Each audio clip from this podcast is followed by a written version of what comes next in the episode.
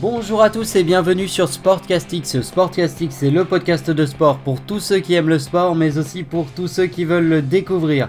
Je suis Arthur et je vous propose de revenir en ce lundi et comme tous les lundis sur l'actualité sportive du week-end. Et je tiens aussi à m'excuser car je suis un petit peu malade donc euh, voilà, petite forme donc euh, je vais essayer d'avoir de, l'énergie, d'avoir du gaz mais euh, c'est pas dit. on va pouvoir passer tout de suite du coup au sommaire de ce podcast. Nous commencerons donc ce podcast avec les infos. Vous verrez, c'est assez dense euh, parce qu'il s'est passé pas mal de choses, que ce soit dans le, dans le football, dans le rugby. Et euh, puis j'ai envie de parler aussi de, d'autres sports. Donc euh, ça va être assez sympa au niveau des infos, ça va être assez dense.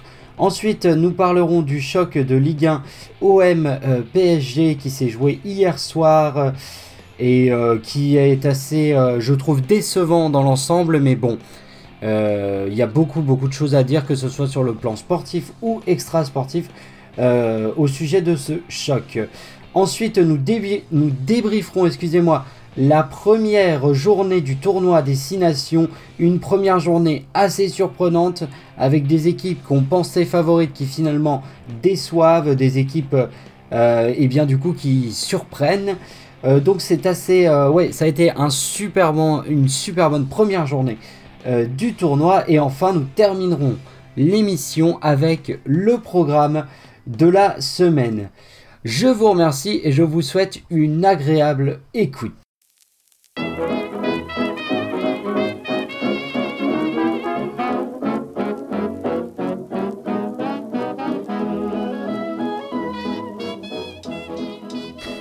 Ok, alors on peut débuter ces infos et on commence justement par la Ligue 1. Et d'abord, je crois que Canal Plus a un petit message à nous adresser.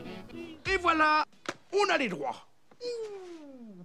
Ouh, là là là là Et pour pas cher à mon avis, il a marché. Il a marché à fond le gars. Et oui, l'info principale de la semaine en Ligue 1, c'est bel et bien que Canal Plus récupère les droits de diffusion. Euh, pour ce qui est du sportif, je vais commencer par vous énoncer les 10 résultats. Alors, tout d'abord, nous avons Lorient qui s'impose 1 but à 0 à domicile face à Reims. Lyon qui s'impose 3 buts à 0 à domicile face à Strasbourg.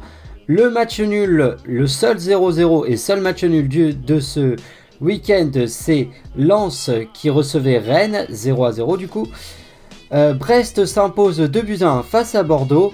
Euh, Nîmes s'incline à domicile 4 buts à 3 face à Monaco. Saint-Etienne s'impose 1 but à 0 face à Metz. Nice s'impose 3-0 face à Angers. Montpellier s'impose 4 buts à 2 face à Dijon. Et enfin, euh, Nantes s'incline 2 buts à 0 à domicile face à Lille. Le dernier match est évidemment le Classico. Euh, donc victoire de Paris 2 buts à 0, mais on en parlera plus en longueur dans le sujet. Passons tout de suite au classement. Alors, pour ce qui est du classement, il n'a pas beaucoup évolué, il n'a même pas du tout évolué au niveau du haut du tableau, puisque Lille reste premier avec 54 points, suivi de Lyon 52 points, Paris Saint-Germain 3ème avec 51 points, Monaco 4ème avec 48 points, puis il y a un vrai écart qui s'est creusé entre le 4ème et le 5ème, le 5ème étant Rennes 38 points, et Lens 6ème avec 36 points. Ensuite, pour ce qui est euh, du bas de tableau, eh bien Lorient s'est définitivement sorti de la, euh, du trio terrible des relégables, on va dire, euh, puisqu'il reste sur une série assez impressionnante avec 3 victoires et un match nul, dont une victoire contre le Paris Saint-Germain et le match nul face à Rennes. Pour ce qui est des derniers, eh bien Nantes s'installe à la 18e place avec 19 points, en sachant que Nantes est probablement l'équipe qui joue le plus mal actuellement. Le 19e, c'est Dijon, 15 points. Et le 20e, c'est Nîmes, 15 points. Voilà pour la Ligue 1. On va tout de suite pouvoir dérouler la suite des infos. Ok, alors un petit mot de basket euh, assez rapidement du coup. Euh, vendredi soir, il y avait un match entre Lasvel et l'Olympia Milan. Victoire des Villeurbanais 78 à 69. Très très belle victoire puisqu'elle signifie une quatrième victoire de rang en Euroleague, ce qui n'était, euh, je crois, jamais arrivé au Villeurbanais. Euh, alors, sur le match, honnêtement, ça a été un super match de Villeurbanne, notamment pour une chose. En fait, pendant une grosse, grosse partie de la rencontre, Lasvel a eu son compteur euh, bloqué à 3 points, à un panier à 3 points réussi. Et en fait, ils, ont, ils sont restés tout au long de la partie au contact de l'Olympia Milan. Ils les ont contrés, ils les ont fait déjouer, ils les ont pas lâchés. Et en fait, ils sont repassés devant à partir du, moment justement où ils ont débloqué, excusez-moi, ce fameux compteur à 3 points. Du coup, au classement, Lasvel est 14e. Et je rappelle qu'il y a encore 4 matchs, ils étaient 17e. Donc c'est vraiment pas mal. Et à suivre, c'est vendredi où Lasvel reçoit dans son, dans son Astrobal le club du Bayern de Munich. Euh, voilà pour le basket. Euh, on va, je vais faire un petit coup de cœur euh, juste assez rapide aussi à une chaîne qui passe également du basket, l'équipe 21. Euh, pourquoi? Parce que euh, pour ceux qui découvrent un peu le sport euh, grâce à ce podcast, je vous conseille vraiment cette chaîne. c'est une chaîne qui est disponible, qui est publique, hein, qui est sur la TNT. Et au départ, j'y croyais pas trop à cette chaîne. Et finalement, cette chaîne est capable de beaux tours de force, notamment au niveau de ses chroniqueurs. ils ont vraiment de la qualité. Et ils ont été capables de prouver qu'on pouvait faire un peu d'audience en mettant de la pétanque à la télé. donc rien que pour ça, ça mérite le respect. Euh, mais sinon, blague à part, euh, non, en ce moment, je regarde tous les samedis et tous les dimanches matin. Je me lève vers 9-10 euh, heures et je me mets l'équipe en fond en train de faire mon ménage et tout. Et il y a notamment en ce moment les sports d'hiver. cette semaine, j'ai regardé du ski de, du ski de boss. j'ai regardé du bobsleigh. Euh, tout un tas d'épreuves comme ça, superbe. La semaine dernière, il y a beaucoup de biathlon, il y a beaucoup de trucs. C'est en clair, c'est gratuit, donc n'hésitez pas, ils font un super taf. Si vous avez envie de vous mettre au sport, si vous aimez le sport d'hiver, bah, allumez l'équipe hein, tous les, tous les week-ends. Il y a aussi du vélo, il y a aussi du basket. Euh, il y avait la finale euh, de, de la NFL. hier soir, je l'ai pas regardé parce que je vais pas vous mentir, je me fous un peu du football américain. Mais euh, c'est vraiment une chaîne qui propose du bon contenu, donc euh, n'hésitez pas. Donc euh, je leur fais, enfin c'est un gros coup de cœur pour moi. La chaîne l'équipe 21. voilà. On va parler, pour en terminer avec tout ça, je crois qu'il me reste à parler. Et eh ben on va parler un petit peu d'une grande championne juste après. Alors du coup c'est un petit coup de cœur pour Clarisse Kramer, donc skippeuse, pardon, excusez-moi, euh, sur le vent des globes, sur l'édition là qui vient de, qui est en train de se terminer donc, euh, qui est donc euh, qui est donc arrivé mercredi à 16h44 et je vous dis pas et quelques minutes et bon bref voilà. elle a terminé le, son tour du monde en 87 jours, 2 h 24 minutes et 25 secondes. Voilà pour être complet. Et pourquoi j'en parle? Parce que déjà j'ai suivi toute sa course comme tous les skippers. Voilà, j'ai suivi vraiment tout le vent des globes cette année. Et euh, déjà, euh, son record, enfin sa prestation là, c'est tout simplement le record d'une femme sur euh, cette compétition, sur le Vendée Globe. deuxièmement, j'en parle aussi parce que, bah, comme j'ai suivi tous les skippers, eh ben, Clarisse c'était vraiment une skippeuse où j'adorais regarder ses vidéos parce qu'elle avait toujours de l'humour, de la joie de vivre. Elle a rarement craqué, je crois qu'elle a craqué une fois, il y a une fois où elle était un petit peu plus dans le mal, mais bon, euh, les conditions étaient vraiment dantesques à ce moment-là, donc c'est assez compréhensible. Et euh, voilà, elle nous a permis de vivre ce Vendée Globe, et elle a encore une fois fait une grande performance, euh, que ce soit d'une part une performance sportive, et aussi performance au niveau de l'égalité des sexes et plus généralement l'égalité des êtres humains. Euh, j'aime toujours euh, les sports où il y a possibilité de voir des hommes et des femmes à égalité et euh, où, où ça fait des performances. Donc voilà, j'espère vivre jusqu'à un jour où on verra une skippeuse le remporter. Euh, mais en tout cas, pour l'instant, il y a de moins en moins d'écart, euh, notamment parce que les bateaux sont de plus en plus équivalents entre un bateau condamné une femme et un bateau condamné un homme. Euh, il y a de moins, de moins de différence de ce côté-ci. On finit les infos qui ont été bien longues, hein, je vous l'avais dit, c'était dense, par du rugby et du top 14, puisque Montpellier s'est imposé 31 à 6 face au Stade français Ça faisait 9 matchs, toutes compétitions confondues, que les Montpelliérains n'avaient plus gagné. Et ils perdaient à chaque fois sur le fil. Et franchement, tous les week-ends, même moi je suis pas supporter Montpelliérain. Et à un moment donné, ça, il me faisait mal au cœur, quoi, les Montpelliérains, parce qu'ils perdaient vraiment. Au dernier moment, c'était ultra serré et puis ils perdaient toujours. Donc là, ils ont un petit peu battu le chat noir. J'espère que ça va bien se passer pour eux. J'espère sincèrement que ce club va se maintenir. Euh, au sujet du classement, du coup, j'en profite pour vous parler vite fait du classement du top 14. Euh, Toulouse est toujours premier, suivi de La Rochelle, le Racing 3e, 4e Clermont, 5e Bordeaux, 6e Toulon. Voilà pour les équipes pour l'instant qualifiées pour euh, les euh, playoffs du rugby, je sais plus comment ça s'appelle. voilà, j'ai un petit trou de mémoire.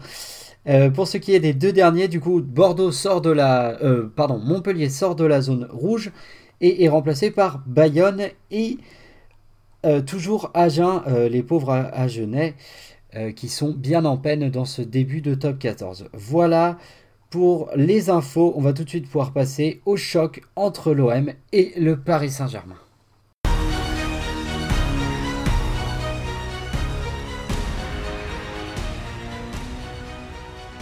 Alors, hier soir se jouait donc le choc entre l'OM et le Paris Saint-Germain. Victoire des Parisiens 2 buts à 0. C'est un match que j'ai trouvé assez décevant. C'est un match qui a été diffusé sur Canal euh, et donc le rugby a été décalé. C'est pas très grave pour le rugby, hein, je vous rassure. Euh, mais globalement, c'est pas une très bonne pub une nouvelle fois pour le match de la Ligue 1. Mais avant de parler du match, j'aimerais qu'on revienne quelques instants sur la semaine des Marseillais parce qu'il s'est passé beaucoup de choses à Marseille euh, dont j'aimerais vous parler. Euh, donc j'aimerais commencer tout d'abord par faire un petit, euh, un petit mea culpa au sujet de quelque chose que j'ai dit lors du dernier podcast où j'ai parlé justement des affrontements entre les supporters qui sont venus un petit peu saccager la commanderie. Au sujet d'une maladresse de, de, de, parole, enfin je sais pas comment dire, mais j'ai eu une petite maladresse. Il y avait bien 300 supporters, mais évidemment ce ne sont pas tous les supporters. Euh, qui ont mis à sac euh, la commanderie. Il y avait des supporters qui étaient venus, évidemment, de manière pacifique. Et heureusement d'ailleurs. Euh, pour ce qui est de la semaine de Marseille, je, suis obligé de revenir dessus parce qu'il s'est passé beaucoup de choses. déjà, mardi, il y a eu la démission d'André Villas-Boas, qui est donc remplacé actuellement par Nasser Larguette. Mercredi, les joueurs de Marseille se sont déplacés à Lens pour jouer euh, un match qui comptait pour la 23e journée de la Ligue 1 et ils ont eu un match nul 2 buts partout. L'OM menait pourtant 2-0 mais ils se sont fait rattraper euh, au score. Ça n'a pas été un mauvais match des Marseillais. Euh, globalement, c'est pas catastrophique. Voilà, enfin, comparé à tout ce que subissent les Marseillais en ce moment, c'est pas catastrophique. Et la dernière chose, c'est la rencontre avec les supporters qui a eu lieu samedi. Donc il y a eu une rencontre entre euh, les supporters et les joueurs, euh, puisque les supporters ne souhaitaient pas parler à la direction. Euh, c'est vraiment envers la direction hein, que les supporters n'en peuvent plus. Hein.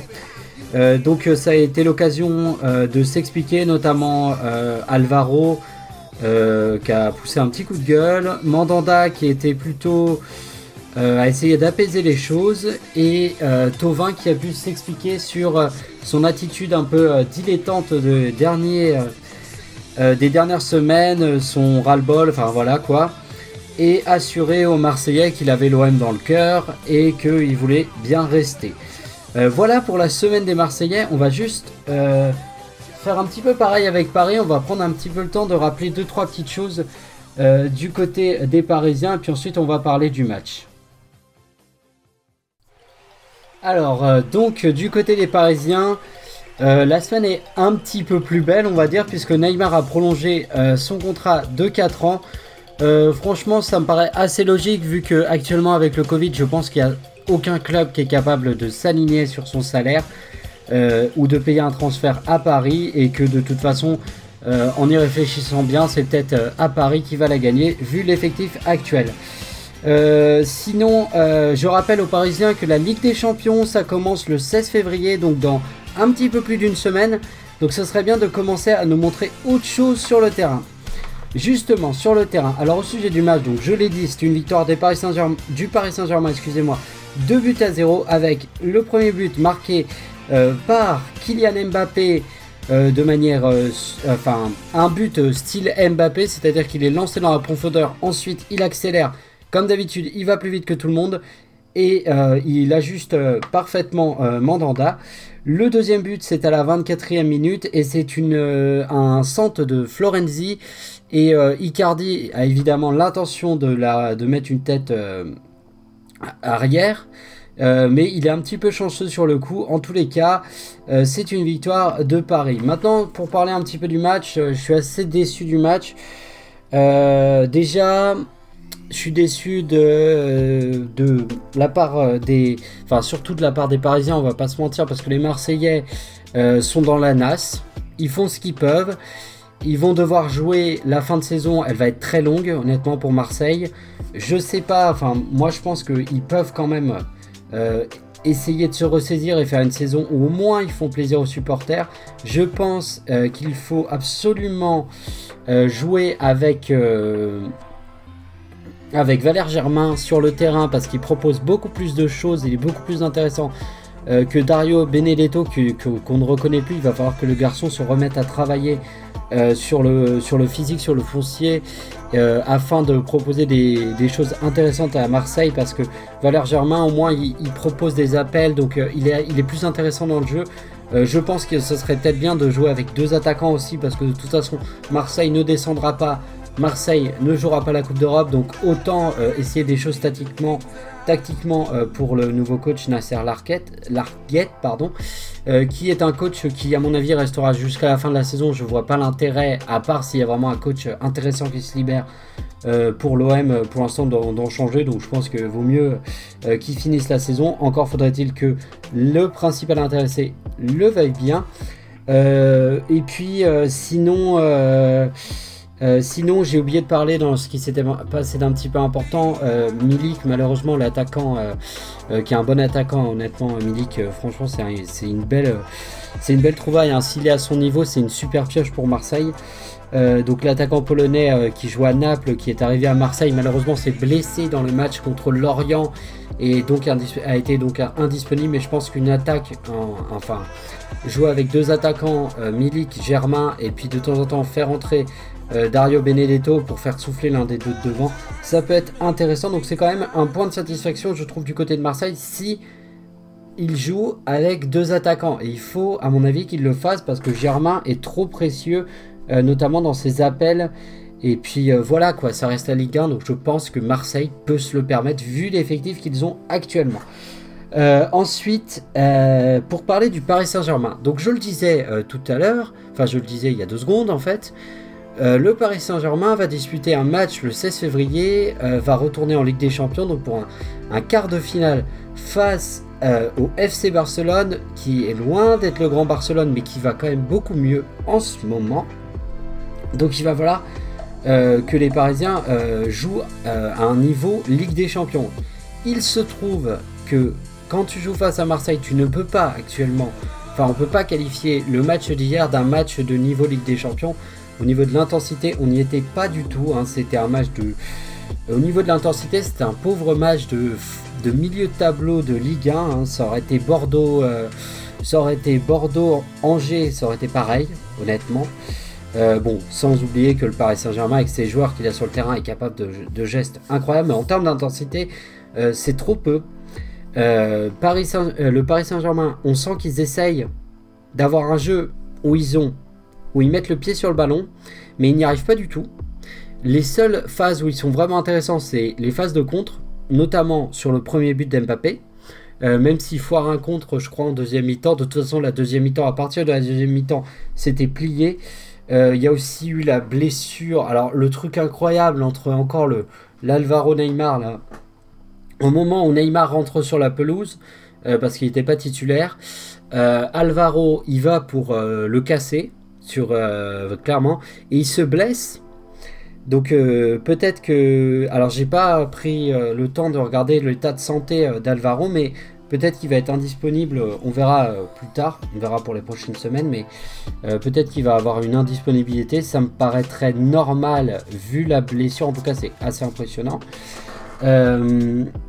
après voilà, le Paris Saint-Germain, c'est dans une semaine, ils auront rien de temps de mettre en place. Donc pour moi, il vaudrait peut-être mieux essayer de faire, des de faire un pressing et d'essayer de jouer en contre avec la vitesse d'Mbappé, avec euh, la vista euh, de Di Maria s'il est disponible, parce que lui aussi s'est blessé hier soir. Mais de toute façon, il y a Sarabia qui fera le café. Neymar, il peut distiller des super passes. Donc il y a vraiment de quoi faire. Donc euh, honnêtement, est-ce qu'on est inquiet pour le Paris Saint-Germain avant ce quart de finale contre le Barça, euh, oui. Est-ce que euh, moi j'ai aucune idée de laquelle équipe va se va passer avec la forme actuelle et depuis euh, le changement d'entraîneur, la passation entre Tourelle et Pochettino, pour l'instant je vois pas vraiment de différence. Alors si vous la voyez, vous m'expliquerez parce que je vois pas de différence en fait entre les deux façons de jouer il n'y a pas vraiment eu de changement. Il y a peut-être eu une différence au niveau de la préparation physique où on sent que Pochettino a peut-être essayé de, euh, de remettre, de faire faire un peu de frais à certains joueurs. Mais hormis ça, euh, bon, euh, sur le terrain, il n'y a pas de grand chamboulement. Donc très inquiet pour ce match de Ligue des Champions. Qu'on évidemment que je débrieferai et on va en parler de toute façon de des Champions ça revient on a hâte même si euh, malheureusement, il n'y a plus que Paris euh, dans celle-ci. Euh, voilà pour le classico, je pense avoir tout dit ce que j'avais envie de dire. du coup, on va laisser le football de côté et on va tout de suite pouvoir parler de la première journée du tour à destination. là, par contre, ça m'a refait mon week-end, je vais pas vous mentir. Allez, c'est parti, on passe en mode rugby.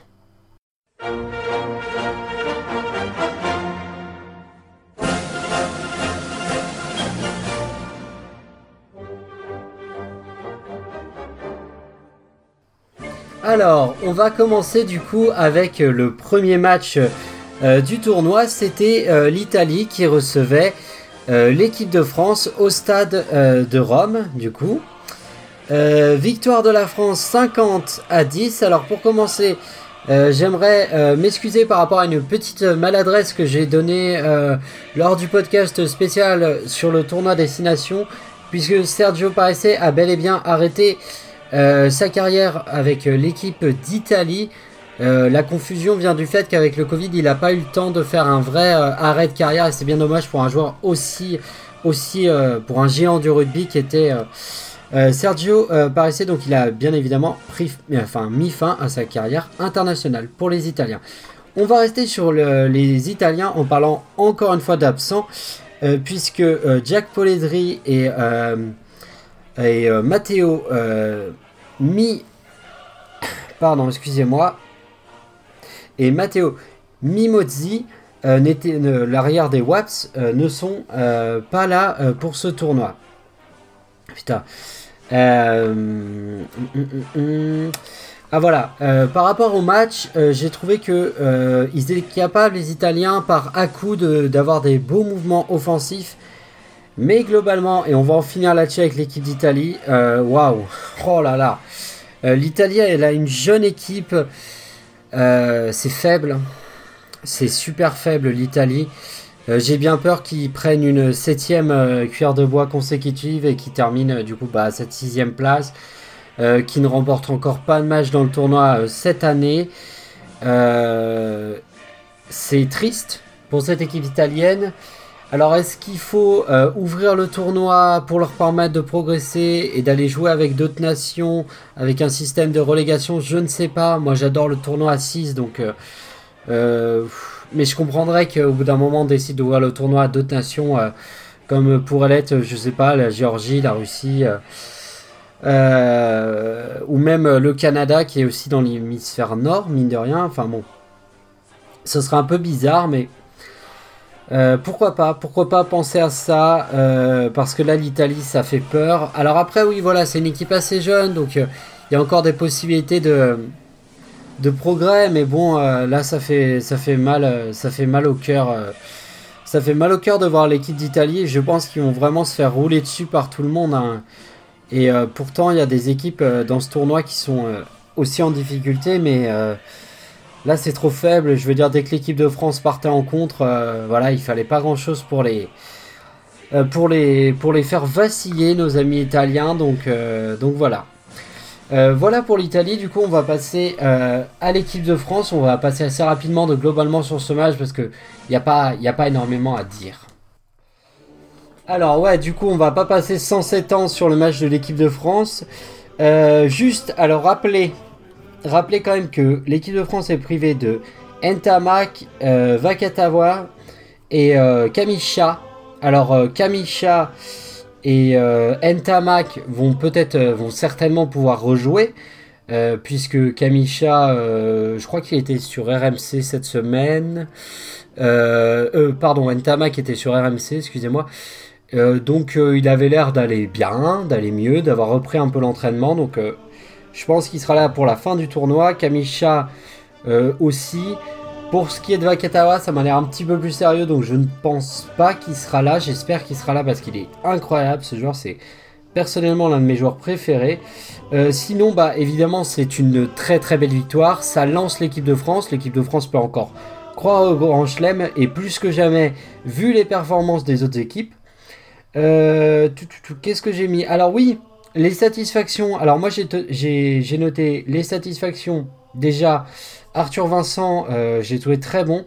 Gabin Villiers, l'ailier euh, de Toulon, il est percutant. Je l'ai trouvé tout de suite, justement tout de suite très très percutant dans le match.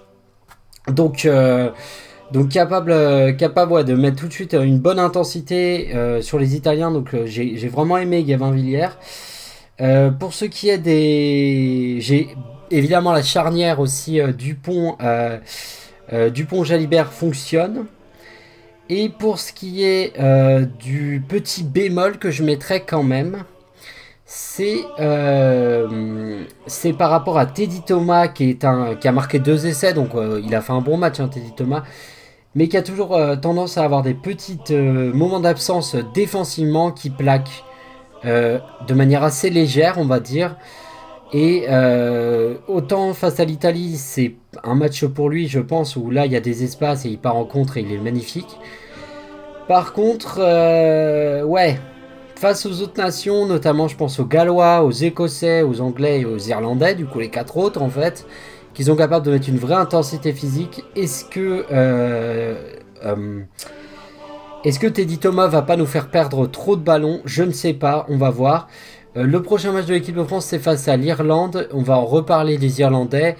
Et euh, ça, va être, euh, ça, va être, chaud. Je pense que ça va être très compliqué, mais je vous expliquerai plus, tout ça quand je parlerai justement des Irlandais.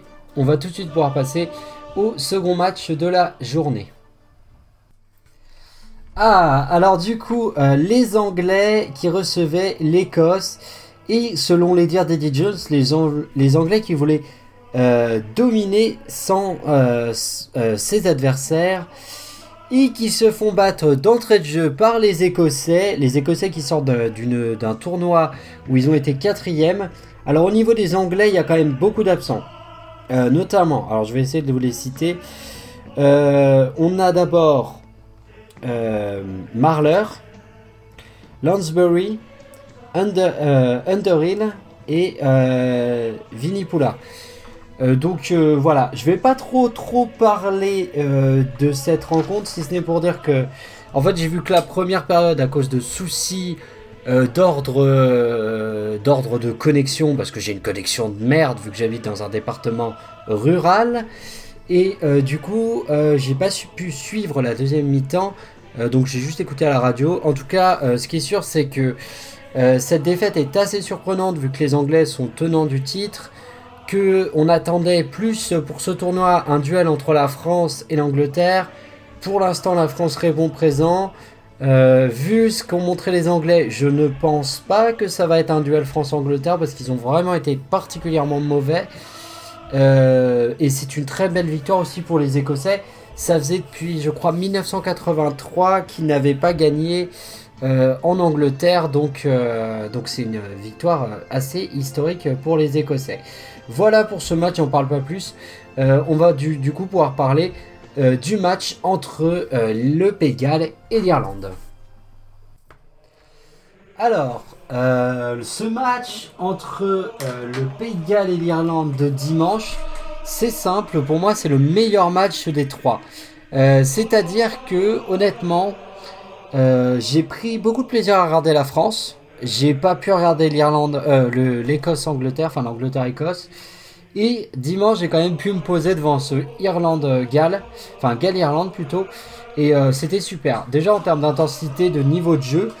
Euh, surtout que, euh, alors rapidement dans le match, le Pays de Galles prend le match à son compte et euh, il se passe quelque chose, c'est qu'il y a une exclusion d'un joueur irlandais dont j'ai complètement oublié le nom, qui est un cadre de l'équipe, qui est ultra important, qui est ultra fort.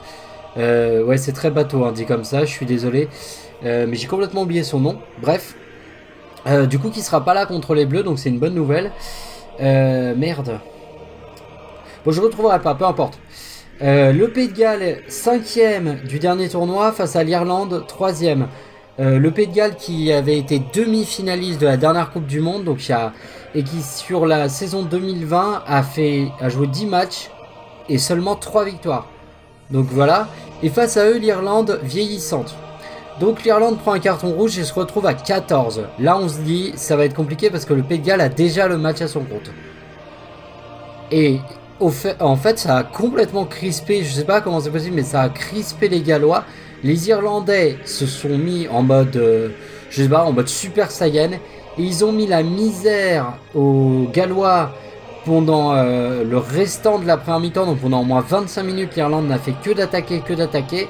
Et ils sont même passés devant à la mi-temps. Au retour des vestiaires, euh, il y a eu un fait de jeu qui a fait un petit peu basculer l'histoire. Euh, c'est tout simplement euh, la commotion euh, de Sexton, donc il doit sortir parce qu'il a pris un coup, un genou dans la tête. Ah, il y a eu de la casse hein, pendant ce match, ça n'a pas été, pas été simple. Et suite à la sortie de Sexton, on a senti les Irlandais reculer un petit peu, ils se sont fait un petit peu bouger et tout. Et puis de toute façon, il y a de la fatigue parce qu'ils sont depuis la 14e à 14 contre 15. C'est déjà énorme ce qu'ils sont en train de faire. Et, bon, euh, donc au final, euh, l'Irlande passe devant, réussit à mettre euh, pardon, le Pays repasse devant, réussit à mettre l'Irlande à, 8 points. Donc là, on se dit c'est mort. Et là, qu'est-ce qui se passe? Pénalité qui passe pour l'Irlande. Donc l'Irlande revient à 5 points. Il reste 10 minutes à jouer. L'Irlande attaque, attaque, attaque. Vous savez, les Irlandais et leur fameuse longue phase d'attaque là où ils font des phases à 20 passes, enfin 20 20 euh, euh, phases de jeu, tu vois, genre ils passent le ballon, ils attaquent, ils font encore des passes et ben, et ça n'arrête pas, ça n'arrête pas, ça n'arrête pas et ils harcèlent vraiment les équipes, ça c'est vraiment une particularité de l'équipe d'Irlande. Et euh, le Pays de ne craque pas et alors qu'il reste mais que dalle au temps euh, il reste pas beaucoup de temps, et eh bien euh, le Gallois, je sais plus quel Gallois, prend le ballon au pied et la rend aux Irlandais alors qu'il reste que 10 secondes. Donc là, la fin de match de dingue. Les Irlandais du coup récupèrent le ballon, ça leur permet de relancer une contre-attaque. Là on se dit que ça va être euh, dur pour les Gallois, que les Irlandais vont réussir à le faire, à repasser devant alors qu'ils sont à 14 contre 15. Et là qu'est-ce qui se passe? Le demi euh, d'ouverture qui a remplacé euh, du coup comment Jonathan Sexton qui s'appelle Buck Buckle un truc comme ça. Bref un demi d'ouverture qui déjà est pas fameux depuis son depuis son entrée. Il y a pénalité pour les Gallois. Il y a pénalité pour les Gallois. C'est-à-dire que là, techniquement, le mec, il a juste à taper le ballon en touche, près de la ligne de but des Gallois, pour que l'Irlande ait une touche offensive à jouer à euh, genre 5 mètres de la ligne euh, euh, de, des Gallois. Il, tape, il, a manqué son coup de pied, et il tape mais complètement, mais de manière complètement what the fuck, genre il la sort du terrain, enfin le truc de fou, et du coup victoire des Gallois. du coup, on va laisser un petit peu les Gallois de côté, les Gallois qui sont une équipe un petit peu en reconstruction où ils cherchent un petit peu des repères, enfin voilà quoi. Et on va se concentrer sur l'Irlande. Honnêtement, l'Irlande à 14 contre 15, ils ont fait un gros match. Ils ont fait un très gros match et ils ont montré qu'ils avaient quand même de grosses grosses qualités, qu'ils étaient capables de faire très très mal. Euh, il se trouve que c'est nos prochains adversaires, les Irlandais. Euh, Il y a deux solutions. Soit ils arrivent sans Sexton, enfin ils vont, je pense, arriver sans Sexton de toute façon. Euh, et euh, voilà, il y a deux solutions. Soit euh, à 15, enfin soit ils vont être ultra revanchards en fait et ils vont nous faire très très mal.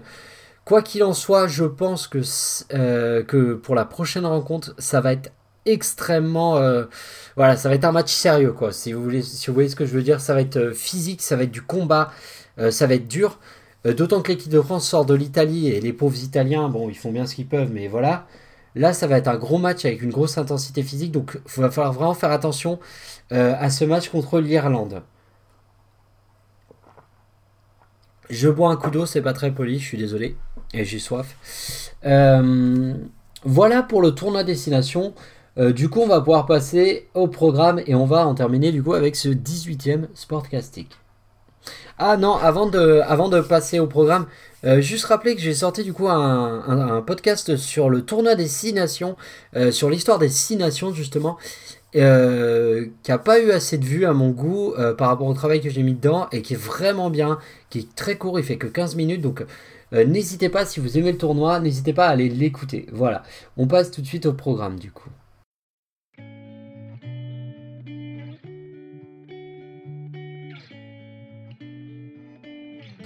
Ok, alors du coup on est parti pour le programme de la semaine, programme que je vous ai sélectionné.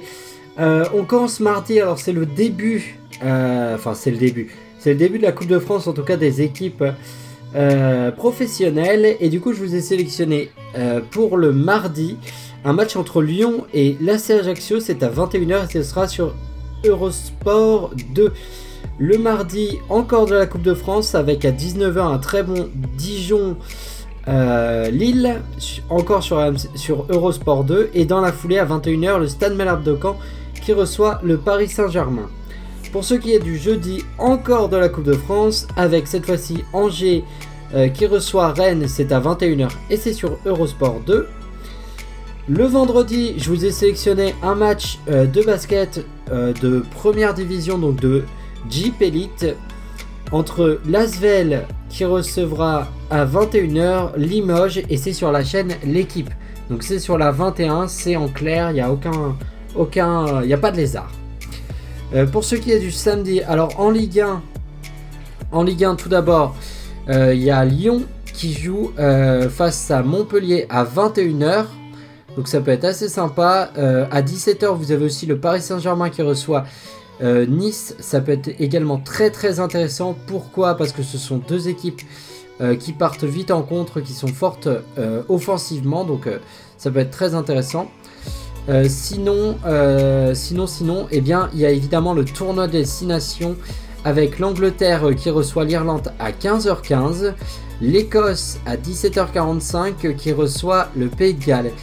Et je vous ai sélectionné également un match de top 14 si vous préférez plutôt le rugby. Euh, il y a un très très bon euh, Toulon-La euh, Rochelle à 21h05. Voilà pour le samedi, on passe au dimanche.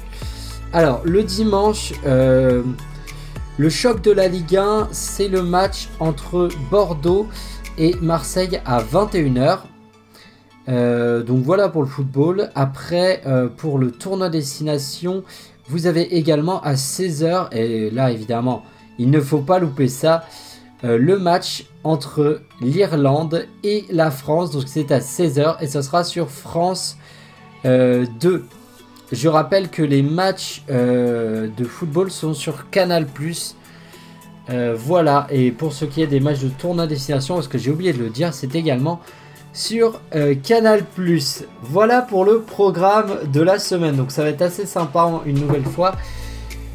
Je vous remercie du coup d'avoir suivi ce 18e podcast sorti un petit peu dans la douleur parce que euh, bah, comme je suis malade ça a été un petit peu compliqué à faire.